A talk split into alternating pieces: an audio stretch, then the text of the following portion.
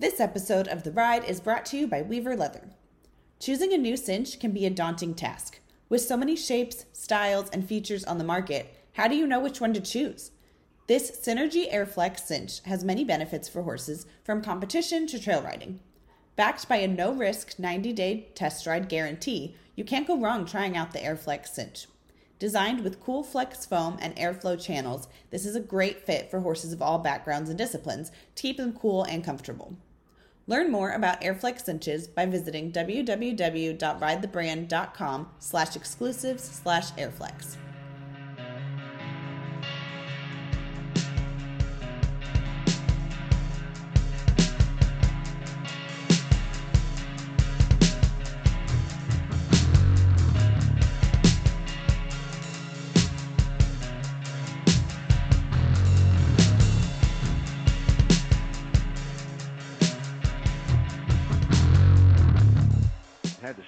Over the years, say I go ride with somebody, could be one of my kids, could be another great horseman or horsewoman out there, and I'm having a little trouble with something, and they'll tell me something, and I, I've told this to them afterwards. I said, that's the exact same thing I've been telling that middle-aged woman who has that backyard over overweight horse that came to my clinic last week, and I told her the exact same thing, but it was just at a different level. Nothing changes. The principles are all the same. It's like, I know this. So what I'm teaching people in the minor leagues, I need to take that and apply it in a major league. It's it, the fundamentals don't change. It's still a matter of being able to, to hit that ball or, or keep your elbow straight when you're swinging the club or whatever it might be. So, so many times I've seen that true, and it just makes me a little frustrated at myself, but, uh, but it just shows the continuity of the horsemanship fundamentals that need to be there.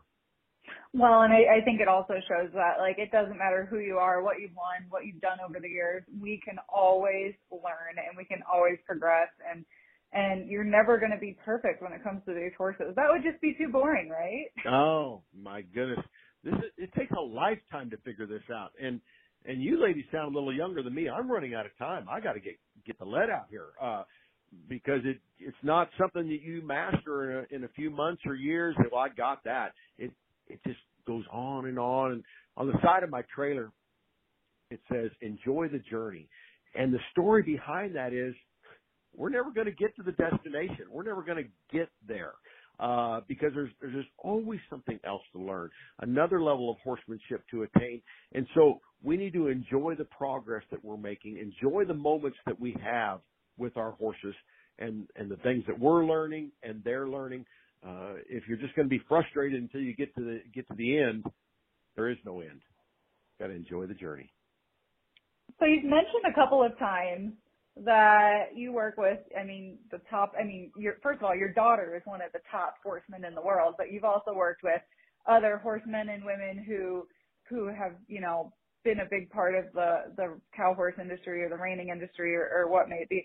Um, do you have any, like, Has there any bit, has there ever been any kind of like advice or or feedback from one that just really stuck with you over the years? Is there anything that you really just like think back on and kind of apply to your everyday riding? Mm. Well, of course, there's there's so much, and they're all just little bits and pieces that fit into the whole. When I when we were in California, I moved to Southern California, and I didn't realized it at first, but then I realized, oh, wow, I only live five miles from Ted Robinson. And for years, he was the man, and he's an icon in the in the cow horse industry. He won the Snaffle Bit Futurity seven times. Uh, nobody's ever going to do that again. That, that's never going to happen. Uh, and so he was the guy, and he was so gracious, and I probably wouldn't be showing cow, cow horses today had he not, you know, been the help that he had been, showing me how to play the game and so patient and, and treated me like a peer when I really was not. Uh, and so hats off to him. Just one funny story that I, that I tell about what he told me one time as I'm trying to bump up my game, become more competitive, where for so many years I've, I've just helped people just get a, just get along with your horse, you know, and, and present a good deal to your horse and take the fighting and scrapping out of it. Uh, and, and that's all well, but I was working a cow down the fence at Ted Robinson's, and, and trying to get down there and get in position and get the cow turned. And, uh, and then Ted says, hey, whoa, whoa, pull up, pull up.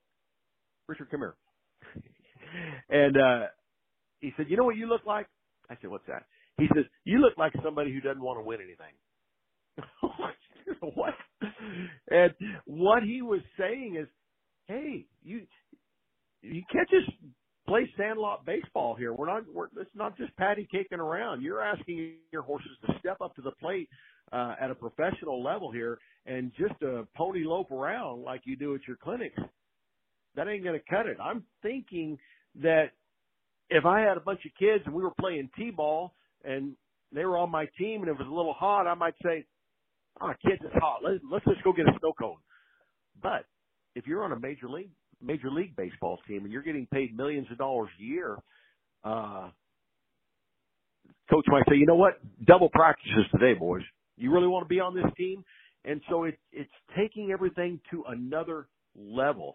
Uh, and I find myself even today, I can go do all the maneuvers and, and I compete. Sometimes I do well. Sometimes I don't do as well, but I've, I've, I've got to step up my game. And, and there, there's another level of intensity Uh, and mental preparedness and athleticism that the horses and riders have who are beating me. And so that always uh, stuck with me over the years. It's kind of funny, but he, he was such a big help. And, you know, anymore, uh, some of my biggest help and, and greatest mentors uh, is my little girl and her husband. Uh, they, they are amazing, and they show me so much. And my son-in-law, Chris, and him and his wife are both million-dollar riders in the National Range Cow Horse Association. That makes me a million-dollar sire. You can go ahead and put that in the footnotes. Uh, but he would, when we moved down here, I would go out and get help from him and say, hey, I'm showing you some things here, but don't don't throw away who you are. You're, you're not going to be Chris Dawson. You're not going to be Sarah Dawson. You're going to be Richard Winters. And if we can show you a technique or a little aid or something you can incorporate into what you're doing, but don't try to do it the way we do it. Uh, that's not going to fit you. It's not going to, it's not going to fit well on you. And I thought that was really good advice. He said, hey, you've been doing for thirty or forty years, you've been doing successful things with horses. And I'm not asking you to throw all that away. I'm just giving you little bits and pieces that you can add on to what you're doing so that it becomes uniquely yours. Because I think that you and I and everyone who goes and gets help, we're, we're going to be uncomfortable, and it's going to be ill-fitting to try to be someone else, to put on someone else. And so of late, I've been thinking of that a lot and applying my own horsemanship principles that have always been important to me, but incorporating some of these new techniques and maybe some things that I haven't thought about uh, and have it fit into what I'm already doing. Absolutely. So you mentioned your daughter, Sarah, and I know that you guys have both participated in the Road to the Horse, and you together and you alone, I think. So can you just tell us a little bit about that and your experience with that and how you were able to do that with Sarah? Well, that has just been such a fun ride. And you can imagine if you're a parent and you have a child who is interested in the same things that you are, and Uh, so she's always been a horse crazy girl. That's what she's always done. Um, but when she was very young, then she was, uh, getting thoroughbreds and, and quarter ponies and training them and showing them and selling them. And she had more money in the bank than I did. Uh, but she would go off to one of our clients who was a three day eventer, and she'd go ride with her for the weekend. And they'd go to a horse show, and I was going to cow horse shows. And then I talked her into this idea of, hey, sell this thoroughbred mare and let's go partners on this bridle horse. And I'll show them in the open and you'll show them in the youth. And so that got us back together again, going to these horse shows.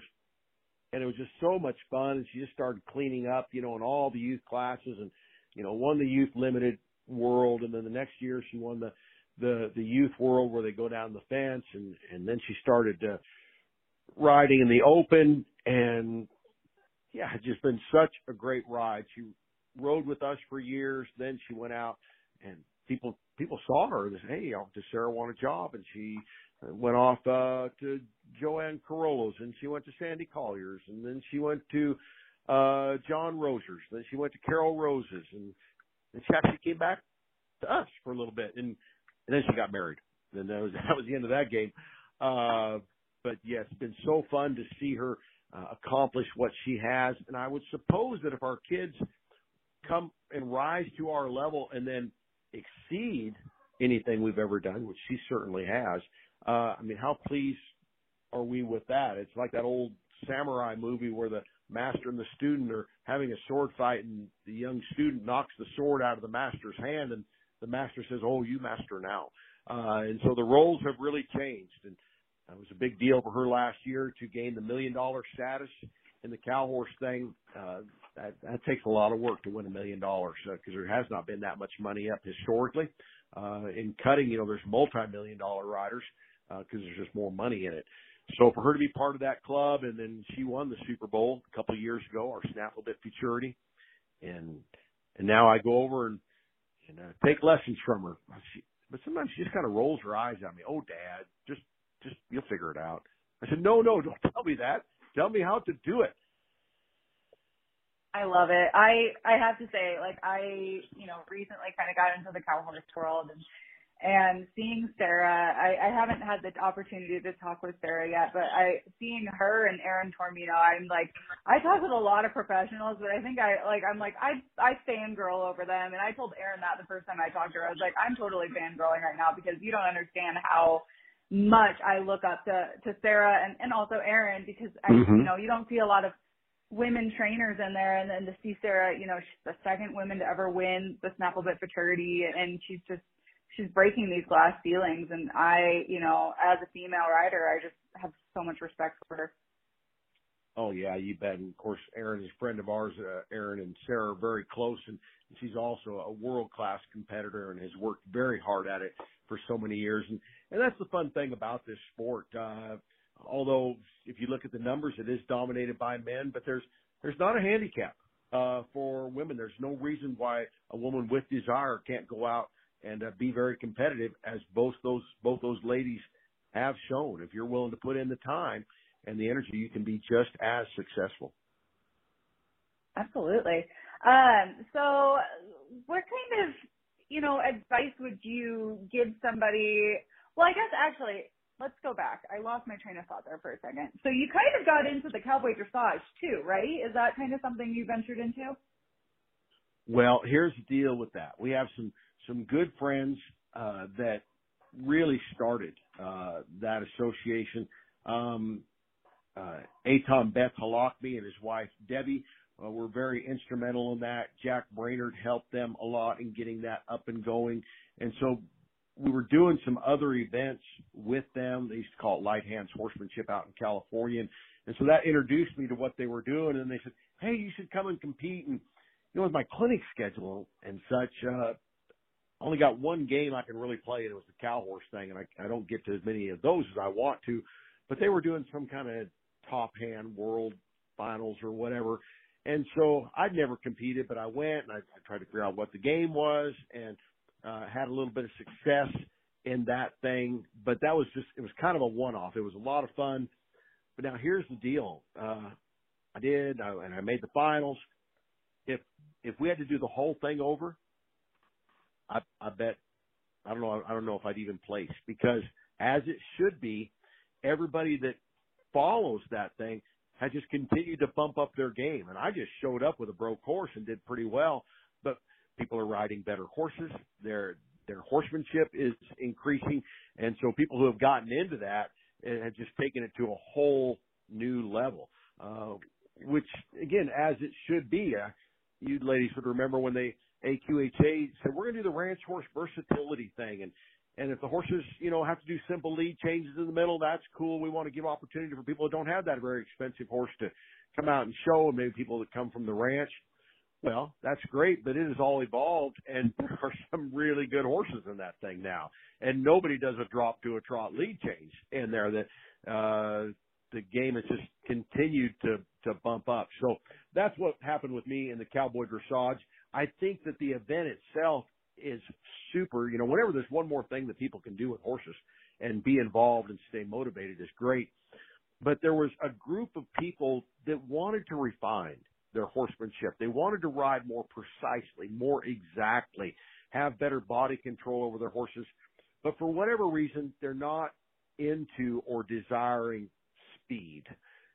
And this is the perfect thing for them. They walk, they trot, they lope a little bit, but there's, there's, it's not like the cow horse thing or uh, where you have to go super fast. And so it, it keeps them very comfortable, helps them feel very safe, but, but still helps them excel and, and get better. So, so I'm all for it. I've not had the opportunity since then to, to do much of it, but, but I'm, I'm in on that thing. I'm, I'm a big proponent of the cowboy dressage.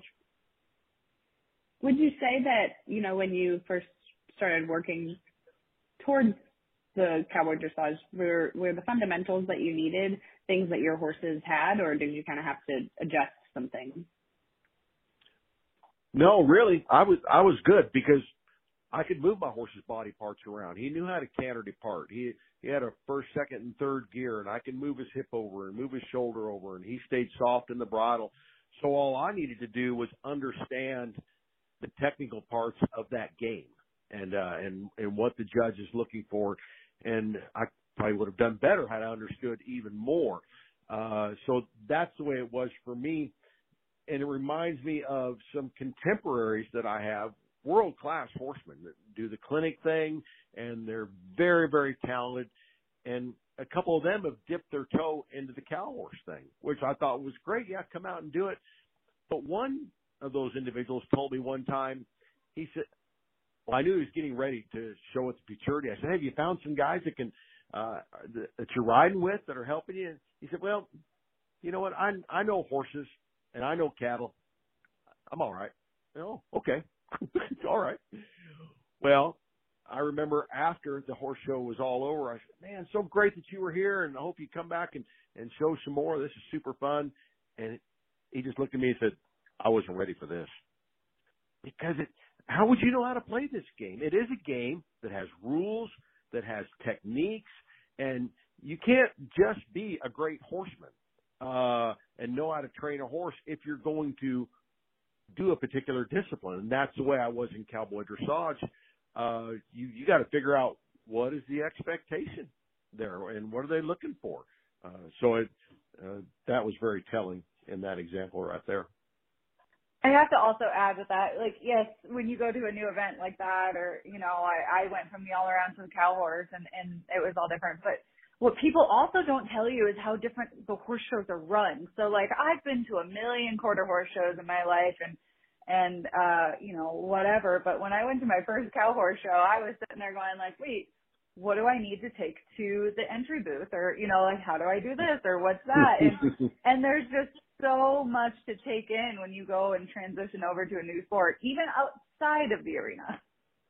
Yeah, that's right. Uh, and, you know, hopefully whoever is running that show, uh, whoever the, the administrators are in the association, recognize that their their life blood and, and their sustainability depends on you, and that they are willing to hold your hand and answer the what they might consider a dumb question or or whatever, uh, so that you can feel comfortable.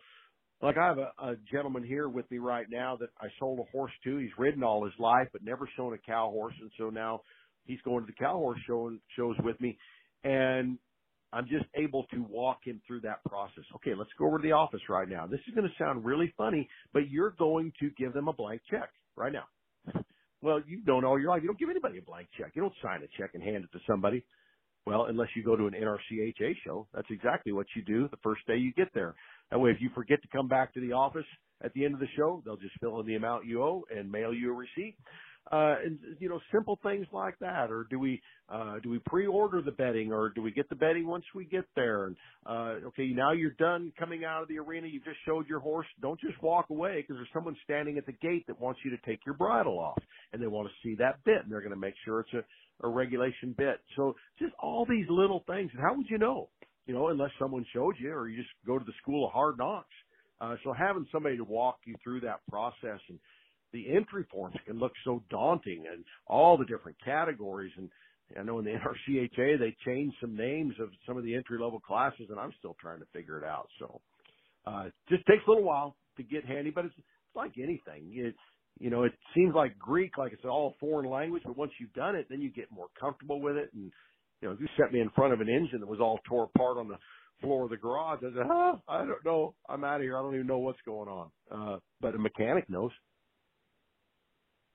That's so true. I, and I think it's really important that people like you and, and other trainers and show staff recognize that, you know, the, the people who are coming to the industry, the new people to the industry, they're so important. And we have to make sure that, you know, they feel comfortable and want to come back, because otherwise it's just, you know, never going to grow anymore.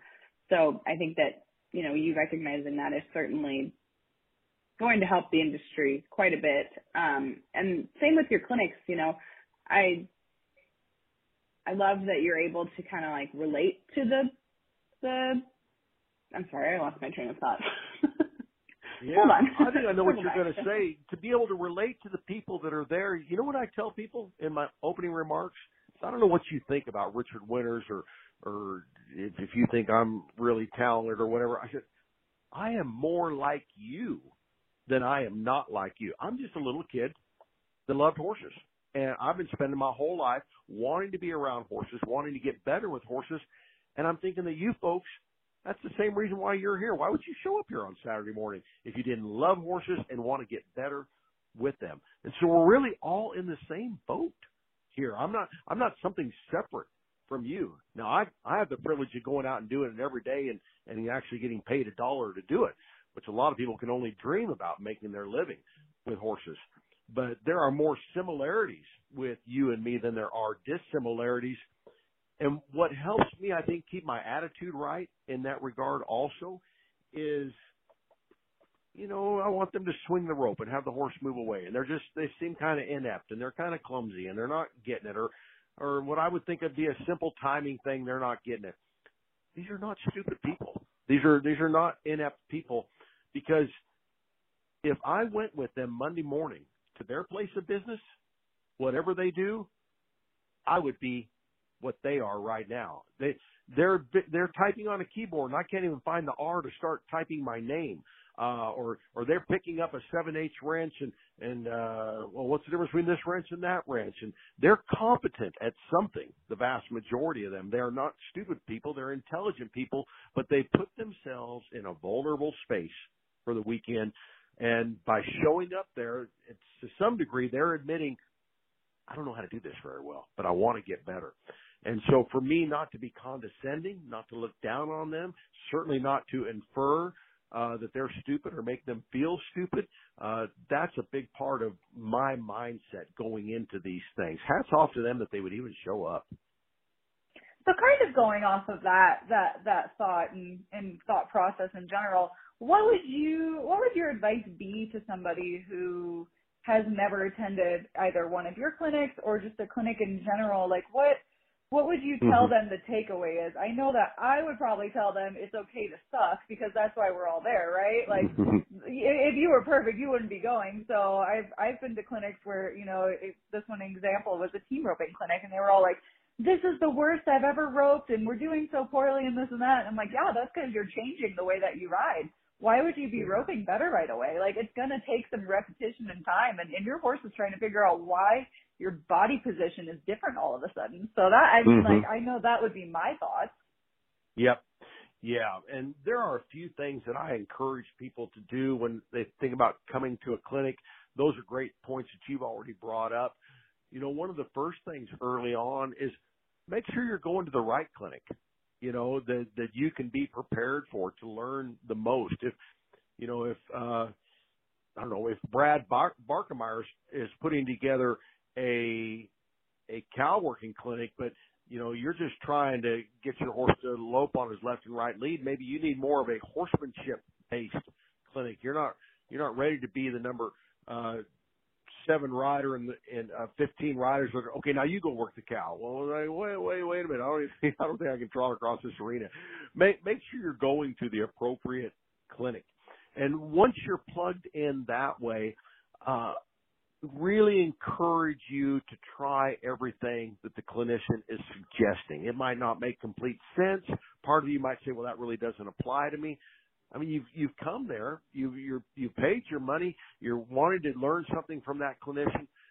Go ahead and try it. You're here, and I'll tell people, so when you get home, you, that that particular thing might not work for you, uh, but go ahead and try it now, and at least you can check it off the list. And then depending on a clinician's format, you can almost hide in a clinic, and you can kind of be a wallflower. Now, I don't want anybody to be obnoxious or, or try to dominate, but if you have a question, find an appropriate time to ask that question. If you're having difficulty, uh, because if somebody wants to kind of stay off to the side, a lot of clinicians say, well, I guess that's all they want. So you, you made a lot of effort and spent a lot of money to be there. Don't be afraid to ask those questions and and try what they are suggesting, and stay engaged even when they're not helping you and your horse. There's a mentality that, well, it's not my turn, I'm just going to sit here and look at my phone or whatever. There's so much to learn and glean as we're watching another rider work through that and see the struggles that they have and see what the clinician offers to them for advice. I think that's why those people that come to audit or spectate a clinic, if they will stay intellectually engaged, they can learn more than the person that's riding. Because if you're riding, you're just so focused on you and your horse, you miss all the other things that are going on. But if you're just sitting in a lawn chair and, and you put the effort into it, you can, as the old horseman said, you can observe and remember and compare. Oh, well, that's how the clinician helped that horse. Oh, and this, this problem over here looked almost identical, but he had a different idea for that horse and rider. And uh, you can make notes on that, whether physical notes or mental notes, and learn so much. So those are just a few things that I think about as far as people going to clinics. That's such great advice. And thank you so much for coming on today. You know, I think we've taken up plenty of your time already, so we can go ahead and, you know, let you get back to your your um, day. But oh. so before we go, is there is there uh, any anywhere that people can go and find you, and where your next clinics are? Where, sorry, where sure. your next clinics are, and mm-hmm. uh, if they want to follow you. Well, you bet. Uh, and again, uh, both Nicole and Jillian, thank you so much for taking the time uh, to visit with me today. You have honored me by doing that, and I hope that uh, your listeners gleaned something from everything that we've had to say. But, yeah, I'm out there in cyberspace like everybody else, winters ranch dot com, or you can simply Google Richard Winters and find us. And we have a YouTube channel with all kinds of free stuff, little training tips uh, that you can go to and and get ideas about how to pick up the left lead or how to get your horse to back away or whatever it might be. And then our clinic schedule is on there. So uh, people can reach out to us anytime, and we're happy to visit with folks. And I'm just like them, just some kid that grew up loving horses and happy to talk with people about horses. Hey, hey, that's why we do it, right? I mean, Jillian and I, at the end of the day, we're just kids who loved horses, so now we get to write and photograph them. So yeah, I, I think yeah. that's awesome. Thank you so much, Richard. I'm so glad that we got to have this interview. I love talking to you, learning more about your story, learning more about, you know, the the relationship of you and your daughter, and, and having a, you know, family in this industry. And it's just been such a great talk. Oh, you bet. So fun for me. Thank you, ladies. I appreciate it.